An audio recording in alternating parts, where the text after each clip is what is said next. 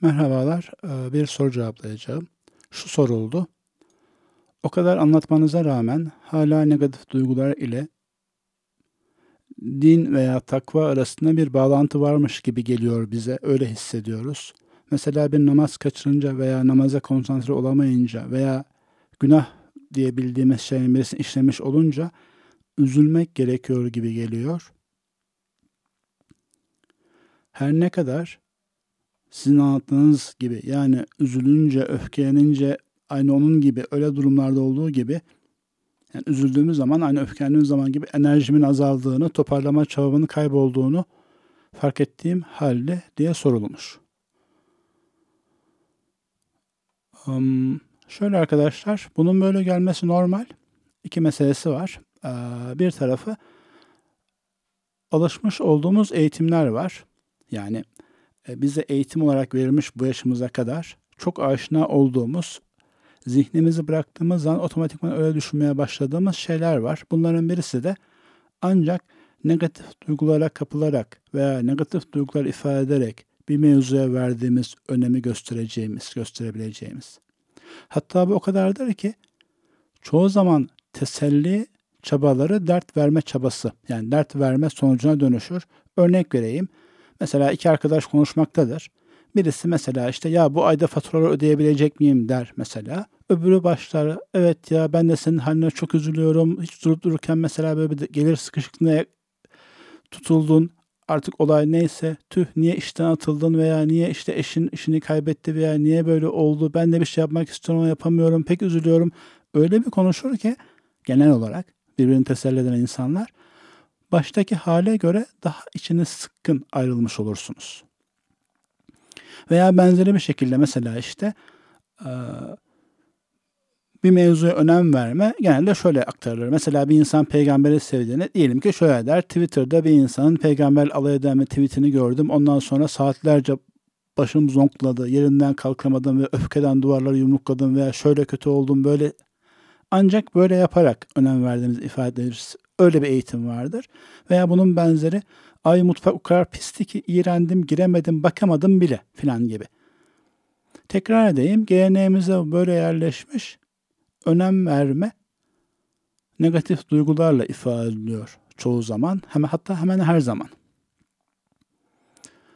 Dahası da geçmişte olan bu meselede konuşanların yani dini literatüre konuşanların bir kısmı mevzuyu bilmediği için diğer bir kısmı mevzuyu bilse de o anda bu seviyede olan insanlara enerji vermenin başka yolunu bulamadığı için bu şekilde beyanatlarda bulunmuşlar. Hani kitaplar yazmışlar veya sohbetler yapmışlar. Bunu şöyle bir şekilde açıklayayım. Konu bütün bütüne boş değil.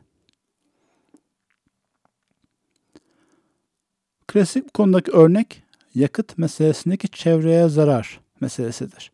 Mesela elinizde eski tip mazotla çalışan hani öyle aklıma gelen en kötü hani en dumanlı ve en rahatsız edici yakıt o geldiği için onu söyledim. Öyle bir motoru bulunan bu arada örnek vereceğim arkadaşlar. Teknik bilgileri tam doğru olmayacak. Zihninize takılmasın. Öyle bir şekilde çalışan bir araba olsun ve siz onunla bir yerlere gidiyorsunuz. Ve diyelim ki saatte 40-50 kilometre geçemiyor ama işte titreye hoplaya, e, duman çıkara çıkara siz ve çevreyi zehirleye zehirleye ama yine de gidiyor. Böylece bazı işlerinizi yapmış oluyorsunuz. Bir böyle bir hal bulunsun. Bir de daha modern. Yani aynı arabanın aynı şekilde diğer bir motorla da çalışabildiğini varsayalım veya aynı motorun işte daha e, çevreye zararı minimal olan, kurşunu olmayan, daha verimli, daha yüksek hızı sağlayan, daha konforlu gidiş sağlayan başka bir tip yakıt bulunsun. Tamam. Fakat elinizde bu ikinci tip yakıt olmadığı zaman o enerjiye ulaşamadığınız, ister hani imkanınız olmadığı, ister o şekilde bakmaya henüz aşina olmadığınız için olsun. O enerjiye ulaşamadığınız zaman gayet tabii olarak gayri ihtiyari ilk tip enerjiyi kullanırsınız. Yani ikinci tip enerjinin daha sağlıklı olduğunu bilseniz bile yani o aynı motorla çalışabilir olsun ama elinizde kurşunsuz daha sağlıklı benzin yoksa ama o pis mazottan varsa ve arabanız duruyor gözüküyorsa ve hareket etmek istiyorsanız hele hele bir an önce hareket edeyim, aman acele edeyim, bak işler geç kalıyor, ben ne olacağım böyle gibi farkında olmadığınız başka negatifler varsa tabii ki beklemek yerine kötü e, mazotu koyar, araba hareket ettirirsiniz. Yani yaptığınız bir açıdan rasyonel, mantıklı veya bu konuda konuşan o ilgili işte vaizlerin, yazarların yaptığı bir açıdan makul, mantıklı, rasyonel ama hep aynı probleme sahip temel insan problemine nedir o? Bu konuda bahsedeceğim. Kısa vade ile uzun vade arasında fark.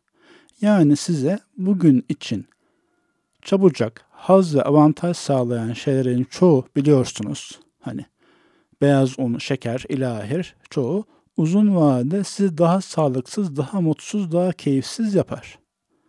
Ve uzun vadede size iyi gelen şeylerin çoğununda kısa vadede bir tad eksiği vardır.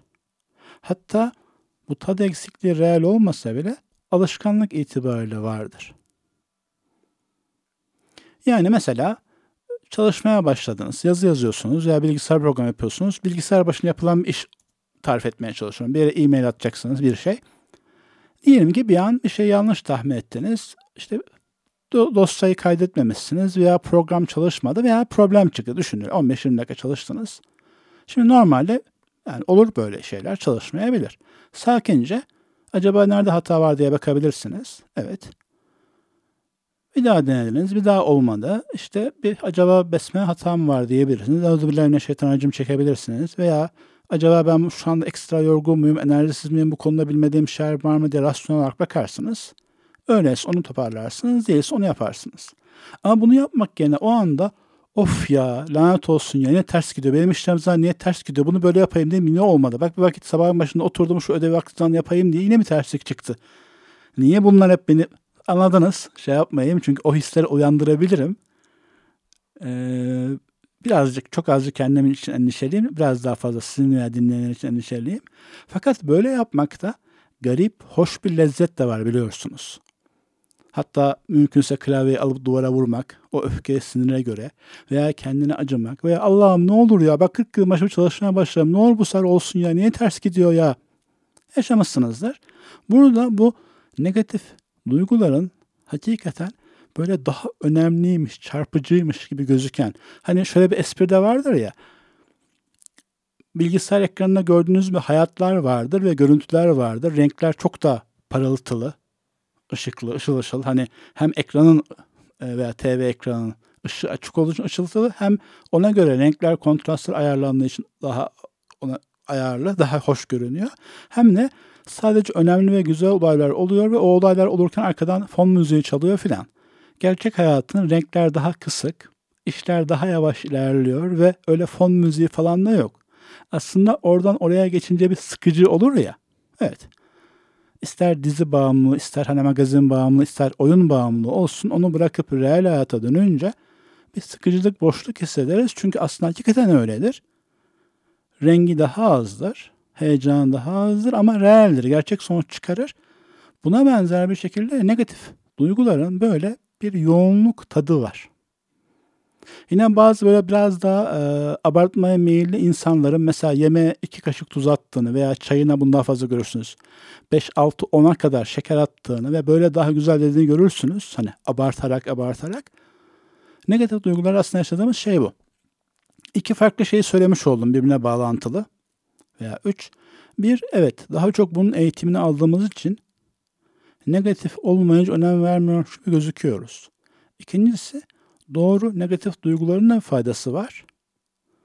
Yani bunu şey gibi anlayın. Nasıl ki Kur'an diyor ya alkol için. Evet alkolde de sizin için fayda var ama günahı ve zararı kat kat daha fazla veya daha çok. Negatif duyguların da bizi çabuk ve hızlı harekete geçirmek veya harekete geçiriyormuş göstermek gibi manası var aynı kaliteli yakıtı bulamayınca kalitesiz kullanmanın anlamlı olabileceği gibi.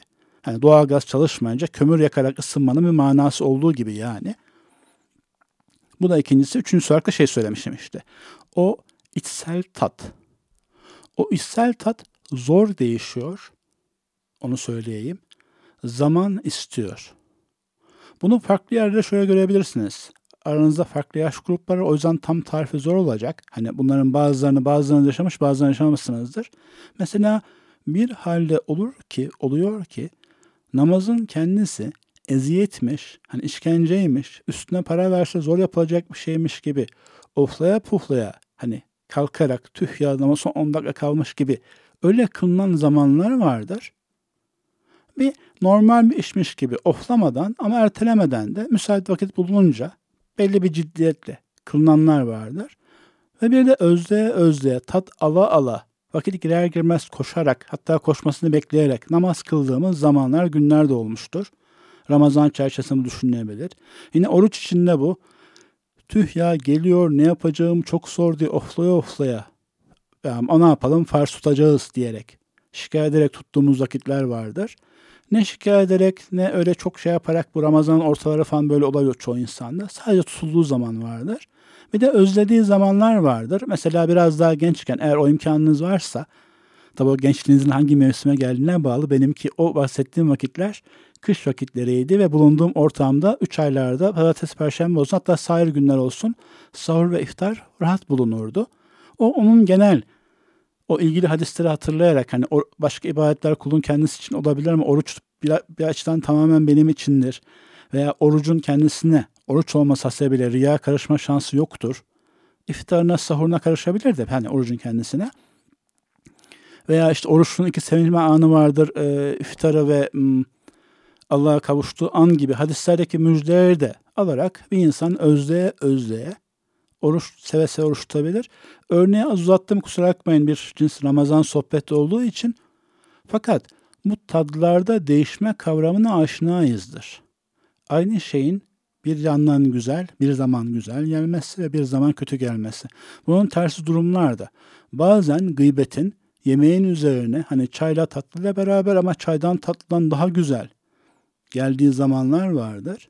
Bir de gıybetimizi ve söz söylediğimiz vakit sanki ağzımızda sıcak ve dikenli bir demir almışçasına veya pis bir şey almışçasına ya yine ne yap, ne, hani olur ya bazı insan bilmeden ağzına bozuk bir yemeği atar hemen tükürür iğrenir. Onun gibi e, gıybetin o kötü tadını hissettiği vakit vardır. Dönelim o mevzuya. Negatif duygulara bağlı meselelerde de o tadın oluşması zaman alıyor. Başta o menhus ama lezzetli, önemli hissettiren tat güçlü kalıyor. Diğeri de bir dördüncüsü de şeytanın negatif duygulara, daha doğrusu sarkacın iki tarafına sevk etmeyi sevmesi. Yani hani demek ki örneği sürdürelim. Bir açıdan daha çok zaman var namazı sonra kılsan olur deyip sonra 3 dakika kaldı 2 dakika kaldı böyle çabuk çabuk kılıp ne yapacaksın deyip vakit geçer geçmez de sen ne eşek bir insansın bak yine kılmadın namazı sen asla adam olmayacaksın deyip yani bir tarafta rahatlığa sevk edip öbür tarafta karamsarlığa sevk etmesi şeytanın zaten en temel oyunudur. Yani bir defadan bir şey olmaz sözü de şeytanındır. Biri de bir, binin de bir sözü de şeytanındır. Yani şimdi cebimde çok para var, iktisat etsem ne olacak, ne gerek var sözü de şeytanındır. Şimdi cebimde az para var, bu az paranın hesabını yapsam ne işe yarar ki de şeytanın işte fısıltısıdır. Bu manada da bu demin söylediğim problemler olmasaydı bile zaten şeytan mütemadiyen bizi ona sevk edecekti. Güzel gözükten durum için feraha, teferruha, ya sen yaparsın, harikasın, zekisin, sen yapmayacaksın, kim yapacak zaten korkma. Öbürü de de hayır olmaz, boş ver, hiç başlama bile boşuna uğraşma veya ilahir. Bunları söyledikten sonra şu noktayı söyleyeyim. Bu yakıt örneğinin şöyle bir tarafını da açıklayacağız, ifade edeceğiz. Aslında arkadaşlar yine çoğu mevzuda kısa vadede işe yarıyormuş gibi gözüken şeyler uzun vadeli hesaplarda zararlıdır. Kendi başımdan geçenle gözlemlediğimi vakayı da aktarayım. Hem de belki e, yaşı veya konumu itibariyle bu tarz bir değişme ihtiyacı olan arkadaşlar vardır belki veya imkan bulursa yapabilecek olan. O da şu arkadaşlar. Mesela biz çoğu zaman o anda konsantrasyonumuz yoksa o konsantreyi sağlama adına mesela gider bir kahve alırız. Çalışırken takıldığımız zaman. Veya bazen direkt kahvenin yerine başka kafeinli içecek, enerji içeceği falan mümkün olabilir. Ya da direkt şekerli bir içecek, şekeri bol olan. Çünkü bu kafein de hazır kana çabuk karışacak glikoz içerikli hani veya ağzı tatlandıracak şeyler de kısa vadeli kana çabuk karışan veya beyni çabuk etkileyen bir enerji verir. Aslında sigara da böyledir. Yani nik- nikotin de böyledir, kafein gibi. Fakat biz başta mesela sıkça sıkılıp olaya konsantre olamayıp mesela günde üç defa dört defa zihnimiz konudan koparken bunlar olmasın diye o vakitlerde kafeini eklediğimiz vakit sisteme kafeinin yarı ömrü 6 saat veya işte sigara içenler, nikotin alanlarda 3 saat veya başka etkileyici faktörler var. Buna bir defa alıştıktan sonra böyle bir takviyeye bir zaman sonra hem kendi kopuşlarımızla hem de kafein azalması kopuşlarıyla uğraşmamız gerekecek. Gerekiyor. Diyelim ki bu arkadaş yine çalışmayı ben çalışabileyim, çalışmak için kendimi zorlayayım diye kafenin yanına işte şeker de eklemeye başladı. Hani meyve suyu, enerji içeceği bir şekilde bol glikozlu bir sıvı eklemeye başladı. Buna da bünyesi alıştırdığı zaman ama şeker de enerji hızlıca yükseltir. Ama düşünce de şeker düşüklüğü de bir zaman sonra hani o hafif insülin dengesini bozduktan sonra kişiye kendisini daha sersem, daha isteksiz hale getirir.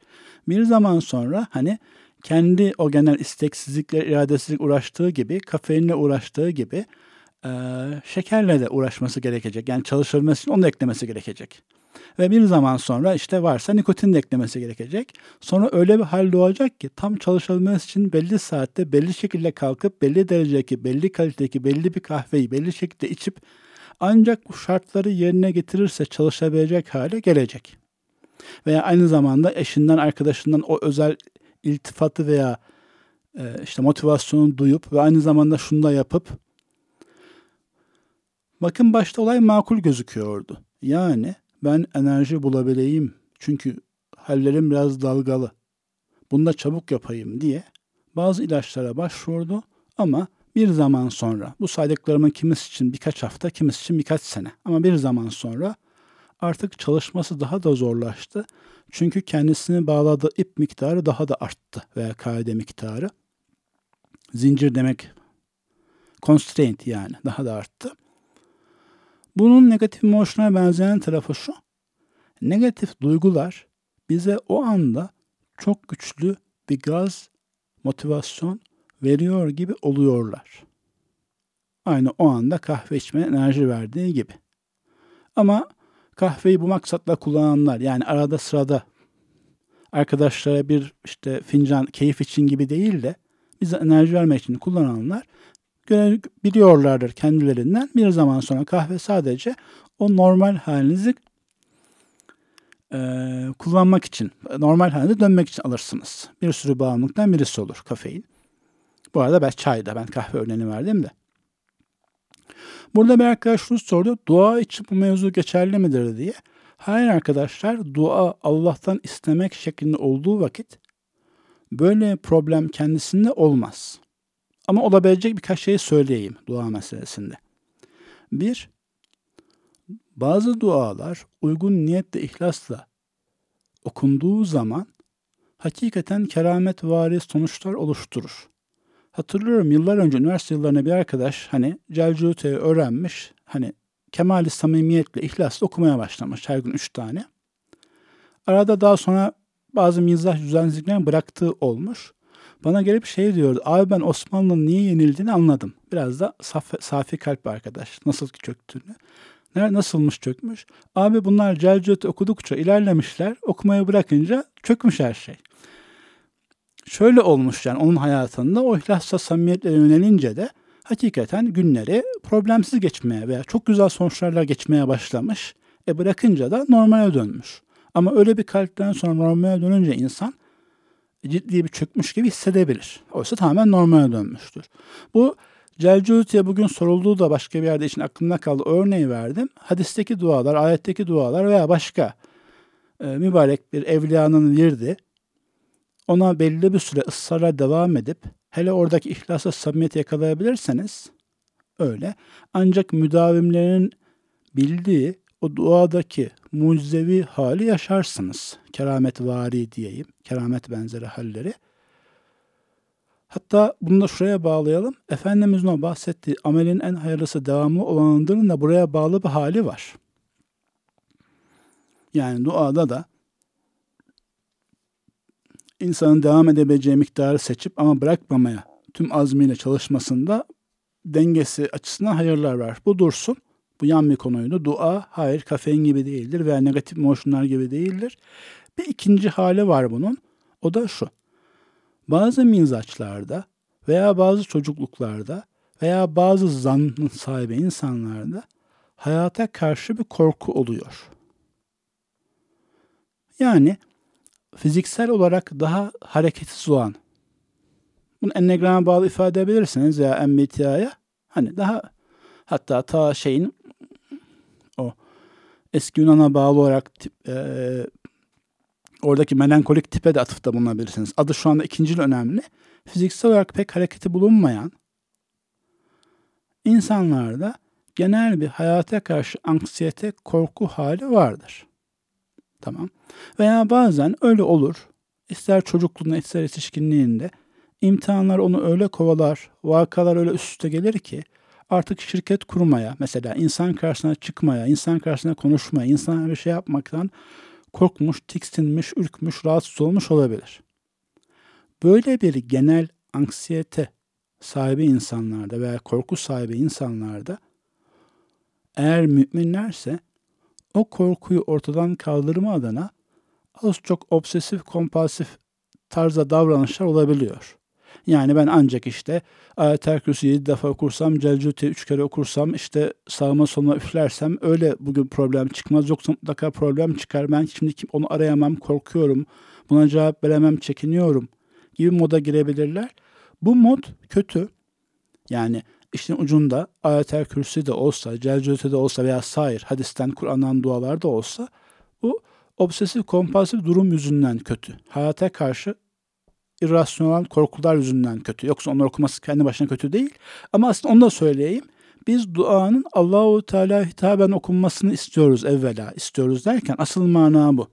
Bir insanın o obsesyonunu gidermesi için okuması yine hiç okumamaktan daha iyi olmakla beraber ideal durumda değildir. Bunu da ifade edelim hani. Bunu dualara bağımlı olmak diyen parça sorulduğu için hani konuya bağlı olarak hemen unutmadan açıklayayım dedim. Dönelim. Şimdi örneği hatırlıyorsunuz. Kişinin kendi üzerinde bazı iradesizlikleri var. Zamanla ısrarla bunları çözebiliyor durumda olsun. Ki öyledir aslında. İster çevre şartlarının zorlaması, ister kendi mizacındaki acelecilik ve negatiflerle ben bunu hızlı yapayım, çabuk yapayım derken o yakalanabileceği bağımlılıklar ki ben daha mütevazi şeyleri saydım. Hani kafeindir, e, hatta nikotindir. Bunun reçeteli ilaçlar, uyuşturucu kabiliğinden sayılacak sakinleştirici grubundan yani işte Xanax'a kadar bir pek çok yolu var zaten. Pek çok farklı çeşidi var. Bu çabuk iş yapmaya çalışmasının. Şimdi şunu söyleyeceğim. Ama bir nokta gelir ki bu arada o demin saydıklarının tamamı yani kafein örneğine gidelim, kahve örneğine gidelim. Başta enerji verirken bir zaman sonra bağ, bağışıklık demiyor tam ona da eşik değerleriniz düşüyor. Daha fazla daha fazla içmeniz gerekiyor ve derken günde 1-2 litreyi sadece normal halinize dönmek için içmeye başlıyorsunuz. Ama budur artık midenizi de, sindirim sisteminizde, reflünüzü de rahatsız ediyor ilahir. Belki ülser gastrit yapıyor. Böyle bir halden bahsediyorum hani. Bu örnek üzerine devam edeyim. Bir zaman sonra bunlar sadece normal dönmez yol açıyor. İşte orada gerçekten uzun vadeli verimli sonuçlar almak isteyen insan bu başvurduğu aletlerin, araçların yapaylığını fark edip onları terk edip temiz, berrak bir yola girmeye çalışmalı. Fakat o yola ilk girdiği zaman ilk günler daha verimsizleşecektir. Ve verimsizleşmiş gibi hissedecektir. Yani ben kahve içmeyeyim bir daha diyen bir insan kahveye bıraktı ilk üç gün hani baş ağrısından, stresten, sinirden bir şey yapamaz. Sonra bir 5 ve 10 gün motive, motivasyon eksiği çeker. Her şey anlamsız gibi gelir. Bir şey yapası gelmez. Ve derken zamanla kimisine iki hafta, kimisine iki ay bünye normale döner. Bunun sonra işte şeker için yapsa bir defa, e, işte nikotin için yapsa bir daha, başka ilaçlar veya başka ki kimin yanında dişini sıkmak veya saçını yaralarını koparmak ve başka şeyler olmuş olabilir. Vurgu burada şu. Bu tarz şeyleri bıraktığı her defasında kendisini bir süre enerjisiz, beceriksiz, iş yapamaz, işleri zaman yetiştiremez hissedecektir. Bağımlılık bittikten sonra bu gidecektir. Benzeri bir şey negatif duygular için de geçerli. Bir insan bir konudaki bilhassa kendisini motive için kullandığı veya kullandığını sandığı negatif duyguyu yani aa sen bugün namazı gafletle kıldın var işte edepsiz hayvan veya işte yine mi gözün harama kaydı? Sen ne biçim mahluksun? Ki normalde insan orada daha sert daha kaba şeyler kullanırlar. Onları da kullanmak abes olduğu için kullanmadım bunları ilk bıraktığı zaman kendisini sanki umursamıyormuş o mevzuyu toparlayamayacakmış, o meseleye bir şey yapamayacakmış gibi hisseder. Hissetmesi normal. Aynı kafein meselesinde olduğu gibi. O dönüşümü gerçekleştirdiği zaman ise apayrı, daha sakin, daha huzurlu, sanki insanların yaşadığı seviyeden birkaç kat yukarıda atmosfere doğru havanın daha temiz, meselelerin daha rahat olduğu başka bir varlık seviyesine çıkmış olur. Çıkmış gibi olur diyecektim gibi fazla orada çıkmış olur. Örnekle gerçek o cümlede karıştırır birbirine ama ama o geçiş zaman alır ki bu söylediğim şey söyleyeyim. Hani yanlış bir şeyi teşvik etmiş gibi olmayan fakat normal genç ve erkek harama baktığı zaman da bir cins motivasyon, mutluluk, neşe bulabilir anlık olarak. Fakat bunun aslında orta ve uzun vadede gerçekten kıymetli, güzel, değerli mutluluk kaynaklarını oluşturma kapasitesini içsel olarak alır ya da azaltır. Orada da öyle bir şey tam bıraktığı zaman bir süre boşluk hissedecektir. Böyle hayat daha tatsız gelmiş e, geçiyor gibi olacaktır. Sanki kendi varlığını hissedemiyor gibi olacaktır. Sonra o da normale dönecek ve gerçek değerli şeyler üretebilir hale gelecektir. Mevzu o negatif emotions, e, negatif duygular hissetmeye çok benziyor. Diyelim ki uyuyakaldınız ve namaza kalkamadınız. O anda kendi kendinize kızıyor olmak, negatif olmak, tatsız olmanın suratın asık olması size bir süre ben Müslümanım, ben müminim tadı hissettirecektir. Yani kendinizi var hissedeceksiniz.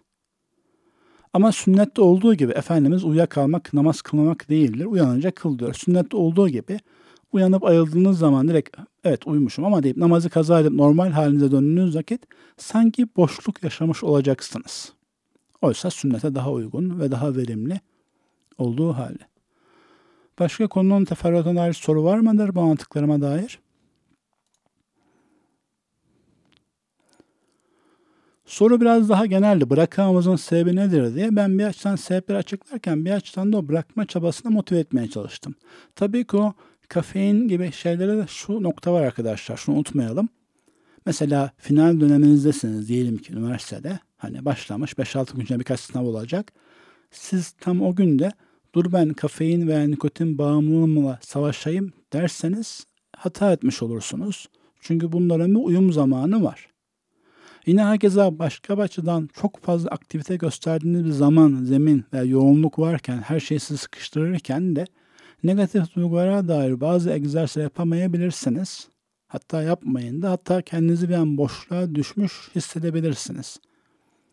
Birazcık daha sakin zamanları beklemekte fayda var veya görece sakin zamanlar. Bu herkesin yaşına mesleğine göre değişir.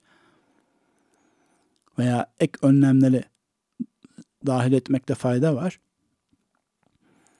Mesela diyelim ki kahveye bıraktığınız zaman varsa öyle bir şey ginseng alıyorsunuzdur. Çünkü o bağımlılık pek yapmıyor. Hani biraz enerji eksini tak takviye edebilir. Sonra onu da bırakırsınız gibi.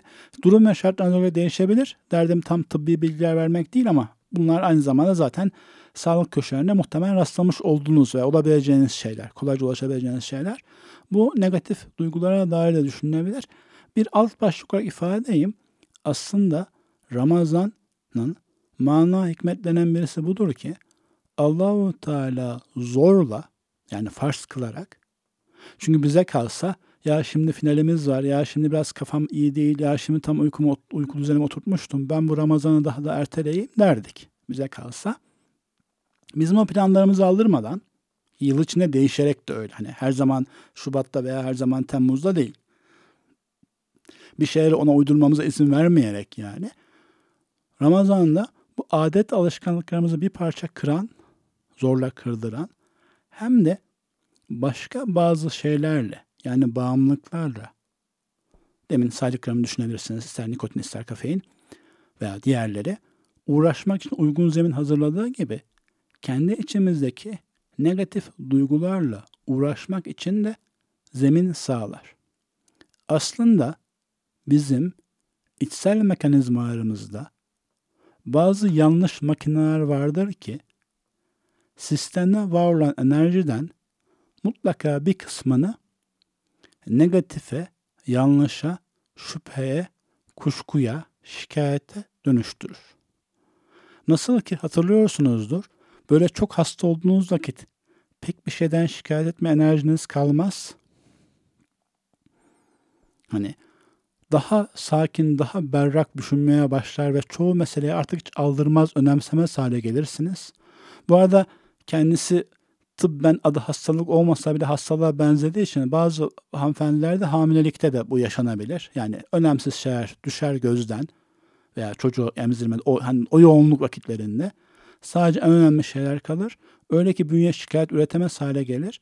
Bunlara benzer şekilde de oruçta da yemek yenmedi, su içilmedi yani o enerji azaldığı için bir hadiste şeytanın dolaşması tarif edilen, dolaştığı mecra olarak tarif edilen ve deyimsel olarak damarlar daraldığı için bizim o çoğu mekanik işleyen şüphe, kaygı, endişe, negatif duygu üreten sistemlerimiz daha az çalışır hale gelir. Yani Ramazan bir açıdan bunlara müdahale etmek için de iyi bir vakittir. Hatta ben onu şöyle söyleyeyim, bu tam o şekilde ifade edilebilir mi de. Ben bir ara samimi arkadaşım öyle tarif edeyim ile arada sıra şiddetli kavgalar oluyordu. Tabii bana zulmedilmiş var hissediyordum. Çok kötü oluyordum. içim bomboş oluyordu. Fakat sonrasında hep işte bir sohbet başlangıcı, yazı başlangıcı, verimli bir şey başlangıcı bir şeyler oluyordu. Sonra baktım o mevzuda, o çerçevede hani kendimi incelerken niye böyle oluyor? Çünkü şerde gözüküyor. İçimde benim müdahale edemeyeceğim biçimde pek çok negatif duygu, işte düşünce, şüphe, korku, tereddüt, ilahir birbirlerine bağlı biçimde bekler bulunmuş. Ama benim artık onlar belli birikimi sağladıktan sonra normal günlük ibadetim veya duam o zamanlar onları kırmaya etmiyormuş. Ama insanın sevdiği bir arkadaşla şiddetli bir kavgası, tartışması onu darmadağın ediyor. Derken o sanki hastalıktan iyileşmiş veya çok uzun süre aç kalmış gibi zihinsel netliğe ulaşıyorsunuz. Sizin için önemli olan şey nedir? Tabi eğer şikayetçi bir insan bu eğitimine azıcık hakimseniz ve imani bazı kararlarınız varsa ve böylece yeniden tereddütsüz, kaygısız, şüphesiz bazı şeylere başlayabilir oluyorsunuz. Bu arada fark ettiyseniz şunu da göstermeye çalıştım. Evet bir insan sevdiği birisiyle ve ailesinin ferdiyle oluşan olan kavga gürültü gibi şeylerde bile eğer negatif olmazsa bir hayır tarafı, nimet tarafı olduğunu görür şikayet etmezse. Yine herkese uyku düzeninin değişmesi de böyledir. Başka hastalıklar, problemler de böyledir. Biraz konu konudan, konudan konuya atlamış oldum. Ramazan bunun için uygun bir zaman. Çünkü zaten pek çok mekanimiz bozuluyor ve negatif duygu üreten bazı makinecikler diyelim. Elektronik devre desek daha doğru oluyor çünkü tam makine değiller. Biz kuruyoruz çünkü. Bizim içimizde kuruluyor. Bizim bakış açımızda kuruluyor. Herkes aynı makineler tam işlemiyor. Bazı mizaçların aynı mizaçların makineler biraz birbirine benzese de tamamen aynısı olmuyor. Biz üretmiş oluyoruz. Yani öyle bir sistem işliyor ki onu görmüşsünüzdür bazılarınız. Mesela uykudan uyanınca bir an böyle birilerine öfkelerinizi uyandığınız. Veya yemek yedikten bir zaman sonra işte e, şikayet veya isyan biraz daha böyle şımarıklık bir biçimde yani. Böyle hayat olur ya tarzında ibareleri daha rahat kurduğunuz görebilirsiniz. Bu tarz mekanizmalar oluşuyor. Oruç ya da hastalık ya da duygusal dünyamız tamamen sarsan şeyler aslında bunlardan kurtulmak veya yeniden kurmak, yeniden güzelce kurmak için güzel fırsatlar oluyor. Tabii yine değerlendirene. Burada bir arkadaş soruyor bunu tam açar mısınız diye şunu kastetmiş oluyorum. Normalde mevcut negatifleri kıran orada kişinin duygusal durumunun tamamen sarsılması. Orada arkadaşla kavga meselesi önemli şu. Herhangi arkadaşla kavga değildi. Hani anneniz babanızla şiddetli bir tartışma gibi en yakın, samimi, birkaç yıldır aynı evde kaldığınız, aynı odada yaşadığınız, hani çok samimi, dostunuz, ona kalp kırılacağınız bir hal gibi. Veya bazen eşler tartışma gibi. Onu tam örnek vermek istemiyorum çünkü şeytan o tartışmayı hep kötüye çekmeye çalışıyor ama o da dahildir yani. Mevzu ama hani minik bir tartışma değil de böyle hayata küseceğiniz kadar sert bir şey düşünün. Yine aynı şekilde yatak döşek yattığınız birkaç gün boyunca iyileşmekten başka hiçbir şey düşünemediniz, okuyamadınız, yiyemediniz hastalıkları düşünün. O hastalık örneğini daha rahat hatırlarsın, anlayabilirsiniz. Oradan devam edeceğim. Eğer doğru hatırlayabiliyorsanız o hallerden sonra kendinizi yenileşmiş, hayatınızdaki önemli ve önemsiz ayırt edebilmiş halde görürsünüz. Um, ve bu sizde bazı bakış açı hatalarınız, yanlış eğitim, yanlış alışkanlıklarla oturan veya biriken bir şeyleri kırar. Mesela diyelim ki e, siz ya bu dersi geçebilecek miyim, geçemeyecek miyim stres içerisinde öyle negatif olmuşsunuzdur ki dersin başına oturamıyorsunuzdur. Arada geçireceğiniz 3 günlük hastalık veya öyle bir kavgayla duygusal durumunuzun darmadağın olmasa sizin o meseleyi daha sakince, o kompleks, gerilim, stres olmadan bakıp diyelim ki ders çalışmaya başlamanızı sağlayabilir. Burada ben sadece Ramazan'a dair öyle bir mevzu da olduğu için onu ekleyeyim dedim. Genelde sabit oturmuş düzenimiz bozulunca, hiç beklemediğimiz şey olunca çok rahatsız olmaya meyilliyizdir. Oysa çoğu zaman bunlar yanlış bir şey yeniden kurmak için hani tabiri caizse kartların yeniden dağıtılması, masanın yeniden kurulması gibi bir şeydir. Bunu hem Ramazan'a dair bir nükteyi göstermek için söyledim. Ramazan bu tarz negatiflerle ve bağımlılıklarla savaşmak için çok uygun bir zaman. Allah'ın o açıdan da nimeti. Diğeri de hani hem hikmeti göstererek hem de eğer arkadaşların hayatlarına oluyorsa ve negatif oluyorlarsa sevdikleri yakın bir yakınlarla kavga veya hastalık veya bir şeyin ters gitmesi, düzen bozulması orada da pozitif bakışı sağlayacak şey anlattım. Burada bir arkadaş şunu sormuştu. Haksızlığa uğrarsak ne yapacağız? Bakın ben örneği o yüzden sevdiğimiz birisiyle kavga ya da anne babayla tartışma gibi verdim. Yani bunlar biliyorsunuz ki veya iki eş arası tartışma dedim. Haksız olsak da, haklı olsak da mevzuyu sürdürmenin haklı olmaktan daha önemli olduğu alanlar. Yani yine e, mümin bir baba varsayalım. Sizin ona karşı bir konuda kavga edip de hani haklı olduğunuzu ispatlamanızın size getireceği fayda yok ki. Hani haksız olup aranızın iyi olması çok daha verimli bir şey. İmani mesele olmadıkça. Ve yine herkese yine eşle alakalı imani veya iffetle alakalı problem olmadıkça kimin haklı olduğunun ne önemi var ki yani? Mevzu orada mutluluğu sağlamak. O yüzden bunlar örnek verdim. Düşmandan gelen örneği tam vermedim. O çünkü duruma uymaz, uymuyor yani uymamakta. Onlar da şunu söyleyelim. Bakın bütün bu negatif olmamaya dair ifademiz bizim duygusal durumumuz. Ne yapacağımız değil. Bunu gadap, öfke meselesinde anlatırken de bazen zahmet yaşıyoruz. Mesela diyorum Efendimiz la tadap demiş. Öfke kötü bir histir. Öfke derken benim orada bahsettiğim size bir zarar dokununca veya bir, biri hakaret edince veya bir şey istediğiniz gibi gitmeyince o içinizi kabartan, gözlerinizi karartan, böyle birini boğu verecek gibi olduğunuz, karınızı zararınızı hesap edemez hale geldiğiniz durum. Benim bahsettiğim bunun zararlı olduğu. Yoksa karşı tarafın hatasına göre sen o zaman sakin kal da istersen O anda ona en uygun cevabı sakin kalarak ver. Cezayı hak ediyorsa ceza, hukuki olarak işlem varsa avukata başvur veya bu söylediğim tuhaf gibi gelecek de o anda o makul geliyorsa gerekirse yüzüne gül, bekle, bir yıl sonra, iki yıl sonra üzerine eline imkan geçince tekmeyi o zaman vur. İntikam almayı illa tavsiye ediyor değilim. Ama mümkündür. Hani öyle bir zalim çıkar, bir hal çıkar, bir hasetçi insan çıkar. O sizin ayağınızı kaydırmaya çalışıyordur. Sizin belli vakit mevzuyu anlamamış gibi yapıp o beladan tamamen kurtulacak hamleyi çalım eline imkanınız geçince yapmanız gayet makuldür. Ki Efendimiz de böyle yapmıştır kafirlere karşı. Bu derecesine göre arkadaşlar hani e, bir kafire imani meselede yapılabilecek İslam'ın izin verdiği şeyin limiti var. Bir de mesela ticari rakibe eğer o rakip hani ne deniyor ona kötü oynuyorsa anlamına gelen bir şey vardı. Kaçak güreşiyorsa, kuralsız hareket ediyorsa, size zarar vermeye çalışıyorsa sizin kendinizi korurken bu korumayı güç, daha güçlendirme adına harama girmeyen ama o, o insanın planlarını bozma adına bir şey yapmanız da yer ve duruma göre caiz olabilir yani hani. Veya futbolda veya satrançta öyle durumları düşünün. Mesela satrançta siz karşı tarafın bir hamlesine izin veriyorsunuz o anda. Bir an siz bir şeye tehdit etmiş, şahmat çekmiş gibi oluyor.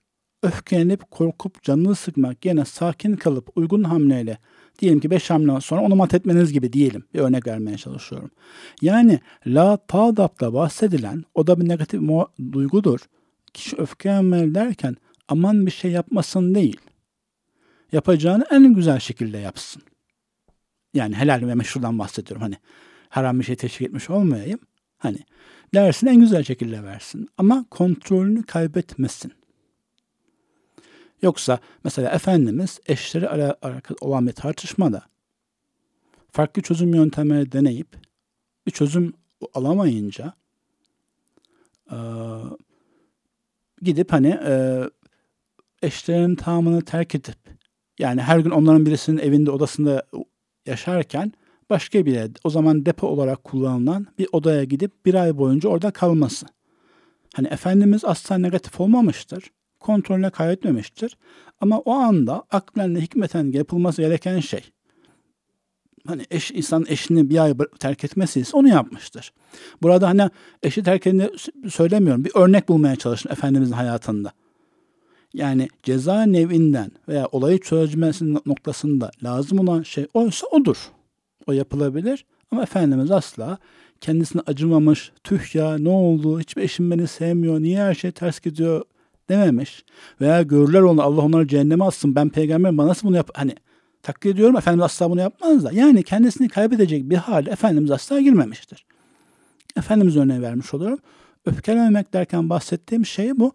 Yine hatta eğer kişi dengeyi kaybetmiyorsa yüzünde, halinde, damarlarında öfkenin öfkenin tesirinin gözükmesine problem de yok. Mesela öyle durumlar Efendimiz için anlatılıyor bir mesele oldu diyor. Efendimizin alnında bir damar var. İki kaşın arasında geçip yükselen bir damar Efendimiz'e net olarak gözüküyormuş. Onun kabardığını veya Efendimiz'in yüzüne, yüzüne kan hücum ettiğini gördük diyor. Ama o durumlarda da haşa ne sonra pişman olacağı bir şey söylemiş ne hakkı hakikate muhalif bir ibarede bulunmuş ne o anda illa zorla bir şey kabul ettirmeye çalışmış. Çünkü suizan etmeyesiniz ama mesela Hazreti Ayşe'nin Efendimiz'i diğer eşlerine kıskandığı zaman söylediği bazı cümleler var. İnsan okurken bir an şaşırıyor. Ama Efendimiz öyle bir durumda. Hatta Hazreti Ayşe'nin babası duruma müdahale etmeye çalıştığı olur. Efendimiz o durumda işte bir eş kocasının öyle kıskanınca kumasından doğuyu batıyı şaşırır olur diyor. Kendisi bir şey söylemiyor. Ama ona teslim de olmuyor. Ama öfkelenmiyor da. Dönelim negatif duyguların terk ederken bunu kastediyoruz. Yoksa bu sizi e, benim sor, söylediğim ne Hristiyanlığa atfedilen size bir tokat atan diğer yanağınızı çevirin. Ki onun da bile doğru olduğu, fayda olduğu bazı durumlar var ama evrensel değil. Ne bahsettiğim o. Ne tamamen hani uysal koyun olup nereye çekilirseniz o, onlar değil. Sadece kişinin şuurunu kaybetmemesi bu arada çoğu arkadaş normal negatif duygularına girdiği vakit şuurunun kaybettiğinin farkında değildir.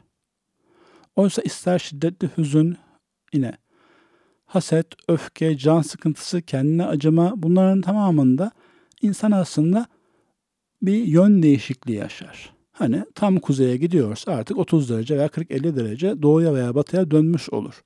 Hatta çoğu insanın çoğu planının, çoğu projesinin tutmamasının sebebi de odur.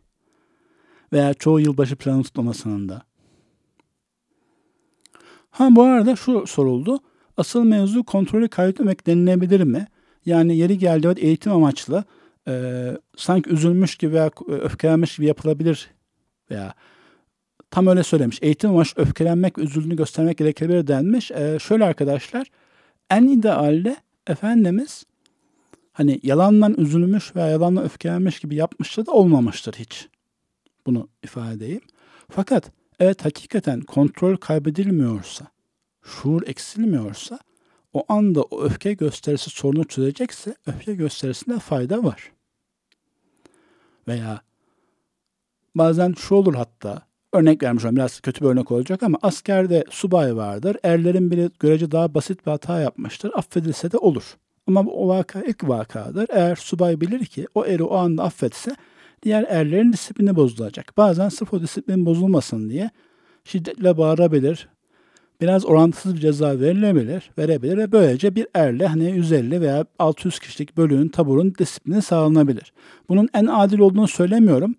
Şu anda hani örnekler aklıma çok seri gelmiyor. Ama manayı anlaşılmışsınızdır. Bazen bu manada bir şeyler yapılabilir. Çünkü arada çocuklarla muhatap olacağız veya cahillerle muhatap olacağız veya bizzat yalancılarla muhatap olacağız veya bizim hallerimizi kullanmak isteyenle muhatap olacağız. O durumlarda farklı halleriyle gerçek niyetimizin aslını göstermek doğru olabilir. Açıkça yalan söyleme gibi meseleye İslam savaş dışında izin vermiyor. Ama asıl manayı ifade eden şeylere izin veriyor. Asıl mana ifade eden şeylere tam realiteye tetabük etmesi. Mesela şuraya geçilir ya, geçer ya mesela. Yalan şunlarda caizdir gibi hadis rivayet edilir. Orada bir man, anlam kayması var. Ama hani şey olarak söylemiştim. E, eşiniz size ben kilo aldım mı diye sorarken o kendi kilosunu biliyordur. Asıl söyle duymak istediği, öğrenmeye çalıştığı şey beni hala beğeniyor musun manasında bir şeydir. O manayı verirseniz yalan söylemiş olmazsınız. Yoksa atıyorum 60'dan 65 kilo çıkmış, kilo çıkmışsın meselesini hatta o hanımefendi 100 gramına kadar biliyordur. Siz tartı değilsiniz. Yani oradaki soru o değil yani. Bunun gibi hal ve duruma göre e, demek konuya dönmüş olalım o öfkeyi veya hüznü ifade etmek verimli olabilir. Efendimizin hayatına birkaç öyle yorumlanabilecek örnek ifade edebiliriz. Onlar ama Efendimizin göstermesi değildir. Efendimiz hiç yalansız bir insan olduğu için öfkelendiği zaman da, hüzünlendiği zaman da o yüzüne tam aksederdi. Dönelim. Sorunun diğer bir kısmı, hani sizden duyduğumuz halde niye bu tekrar tekrar oluyor? Bu mevzuda arkadaşlar bu şuuru koruma, huş derdem. Kusura bakmayın mikrofonun bir parçası demin konuşmaya başlarken çıkmış olduğu yerinden e, bazı harfler o yüzden siz rahatsız edici geliyordur. Huş derdem. Her demde, her anda uyanıklık, hüşyar olmak. Bu Şah-ı Nakşibendi'nin 11 prensibinden ya da Gucduvani'nin 8 prensibinden ki zaten Nakşibendi'nin 11'i o 8'e 3 eklenmesiyle bulunmuş. Bir yönüyle Nakşibendi yolunun hani esası an kelime yanlış kurdum. İmam-ı Rabbani yolunun da esası diyecektim. O oraya mahsus olmakla beraber o İmam-ı Rabbani müceddidir. Başka eklemeler çıkarmaları vardır. Ama dönelim. Şuur, şuur eğitimi ve şuuru açık tutarak Allah'a varma, daha doğrusu şuuru açık tutarak, kendin olarak, kendini hatırlayarak, Rab ile bağını koparmama, o bağı sürekli açık hale getirebilme. Yani bunu ister cep telefonunuzun veya ev bilgisayarınızın internet bağlantısının sürekli açık olması, ister eve elektriğin her zaman var olması ya da banka hesabınıza her zaman ulaşabilir olmak gibi parçalarla düşünmüş olun. Evet, bazen hayatlar kalma adına bazı insanlar için günde bir iki defa, bir iki namazda sağlanan bağ, o insanın imanlı sayılmasına yetebilir. Ama asıl farklı bir insan olma hali kişinin Allahu Teala ile bağını mümkün olduğu kadar çok uzun, idealde kesintisiz tutmasına bağlı. Nihayetinde Allah'ı görüyor gibi olmak da o demek. Bari Allah seni görüyor gibi olması da o demek. Onlar ki salatlarında daimundur da o demek. Veya kişinin dilinin sürekli dudaklarının yani zikirle ıslak olması da bir hadisten o demek veya ona işaret eden şeyler. Bu arada Allah'ı hatırlamak kişi kendi hatırlama olmayacağı için kişinin her an kendisini ve Rabbini hatırlaması bu da aslında negatif olmamak ve hayallere düşmemekle oluyor. Bu da bu egzersizi sürdürmenin gerektiğini gösteriyor. Ve dahası niçin bazı insanların bir açıdan 30 sene, 40 sene, 50 sene cami kapısında yani cami içinde veya bağışta, zekatta, İslami meşairde olur gözüktüğü halde en temel, en asaslı, en esaslı meselelerde büyük yanlışlara düşebildiğine de bir işaret oluyor. Zira şuuru açmamış hiç. Hayaller ve negatif duygularla mevzuyu götürmüş. Bir amel var gözüküyor veya sadece satırlardan okunup veya kulaklardan işitilip ama kalbe işleyememiş çünkü üzerinde çalışılmamış bir şeyler de var. Bence şu hani şu günlerin, şu yılların meselesinden bizde en çarpıcı o kalmalı. Tamamen hayırda gözüktüğü halde hakiki hayrın tam karşısına çıkabilecek kadar konudan uzak kalabiliyor olmak mümkünmüş. Böyle binler, yüz binler olabiliyormuş. O yüzden insan umumen hayırda gözükme, iman yolunda gözükmeli, yetinmemeli. Hani o bazı mesele geçtiği gibi. Bizden önce Ad ve Semud ve kavmi Nuh geçti gitti. Biz onların azabından ders alma durumundayız. Biz onlar öğüt veriliyor. Öyle de bazı imtihanlarla gördük ki o yolla gözükenler öyle değilmiş. Onları bizden önce harcadılar. Yani onları bizden önce sınava çağırdılar gibi oldu. Hani bazen olur ya iki, hoca iki farklı şube aynı sınavı yaptığı olur. O şubedekiler diğer şubeden soruları öğrenmeye, cevaplar bulmaya çalışırlar. Benzeri bir şekilde insan bu halde, bu yolda gözüktüğüne bakmamalı. Oruçlara ve sair namazlara ve ilahi rağmen o bağ açık kalmıyor olabiliyormuş. O bağı kapatan çok şey var. Hani Kur'an ve sünnet aslıyla bilmemek, gelenek olan dine tabi olmak, bidatlara rahat ve sakin e, taraftar olmak gibi küçük küçük bir sürü farklı şey sayılabilir. Dini konularda hakikati batıldan ayıracak, temiz gücüne ulaştıracak eserlere ve yöntemle ulaşamamış olmak gibi hani şeyler sayılabilir. Ama kişinin kendi içinde en zarar veren şey, temel şey o bizim kısaca şikayet ve hayal dediğimiz Kur'an'ın daralınca cezaa düşerler, yanarlar, yakılırlar, şikayet ederler, Rabbim beni terk etti veya Rabbim beni terk etti derler. Ferahlayınca da bu bendendir, benim ilmim nedir, Rabbim bana ikram etti burada, her zaman ikram edeceğine eminim, başıma sıkıntı geleceğini zannetmiyorum deyip ferahlayanlar deyip konuyu zannediyorum başka soru yok. Burada kapatalım. Bunu bir daha tekrarlayayım. O egzersizler çok faydalıdır. Bu yolda yüzde bir terakki kişinin hayatını bazen yüzde yüz değiştirir alanlı durumuna göre.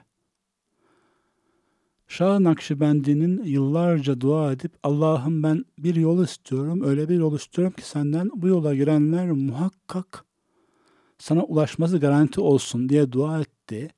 Önce mani bu menkıbe de bir kavram açıklamadan söylemek aktardım. Normalde pek sevmiyorum menkıbeleri. Normalde önce en azından hal diliyle hayır senin istediğin gibi değil, hikmetin dilediği gibi olacak. Öyle bir yol olmayacak diye cevap verilmesi ama onun sonra ısrarını sürdürmesiyle ihsan edildiği nakledilir. Bu şuur yolunun, şuur açıklığı yolunun bu küçük bir nokta. Evet bu yolun nihayetinde kazançlar büyük ama ilk egzersizleri zahmetli ve zor. Çünkü sadece basit iki şeyi terk etmemiz isteniyor. Biri ızdırabımız, öbürü boş tahayyülatımız. Neyse bugün bir saat yaklaşmış olduk. Belki bu minvalde başka dersler sürebilir. Baki selamlar. Allah'tan bize bizi o yolla veya bu yolla kendisine ulaştırmasın ama hakiki kendisine ulaştırmasını niyaz ederiz. Yıllar çabuk geçiyor. Elde bir şey birikmeyebiliyor. Ha, bu arada hemen bir şey daha söyleyeyim arkadaşlar. Yıllar geçip gidiyor ben hiçbir şey yapamıyorum da bir negatif düşüncedir. İçinizi sıkan her şey negatif düşüncedir. Ve bu da aynen hani namaz kılınca insan içinin yanması onu pozitife götürüyor gibi oluyor ya.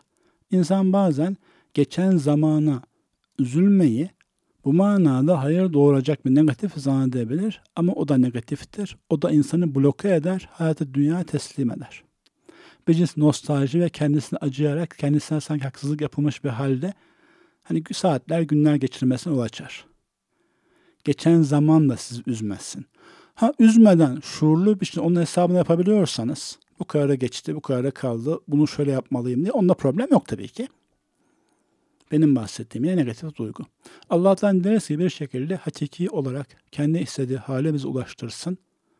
Kendi hayallerimizden de, zanlarımızdan da, zamanın ve geleneğin biriktirdiği yanlışlardan da bizi korusun. Doğrularına bir itirazımız yok zaten. Baki selamlar.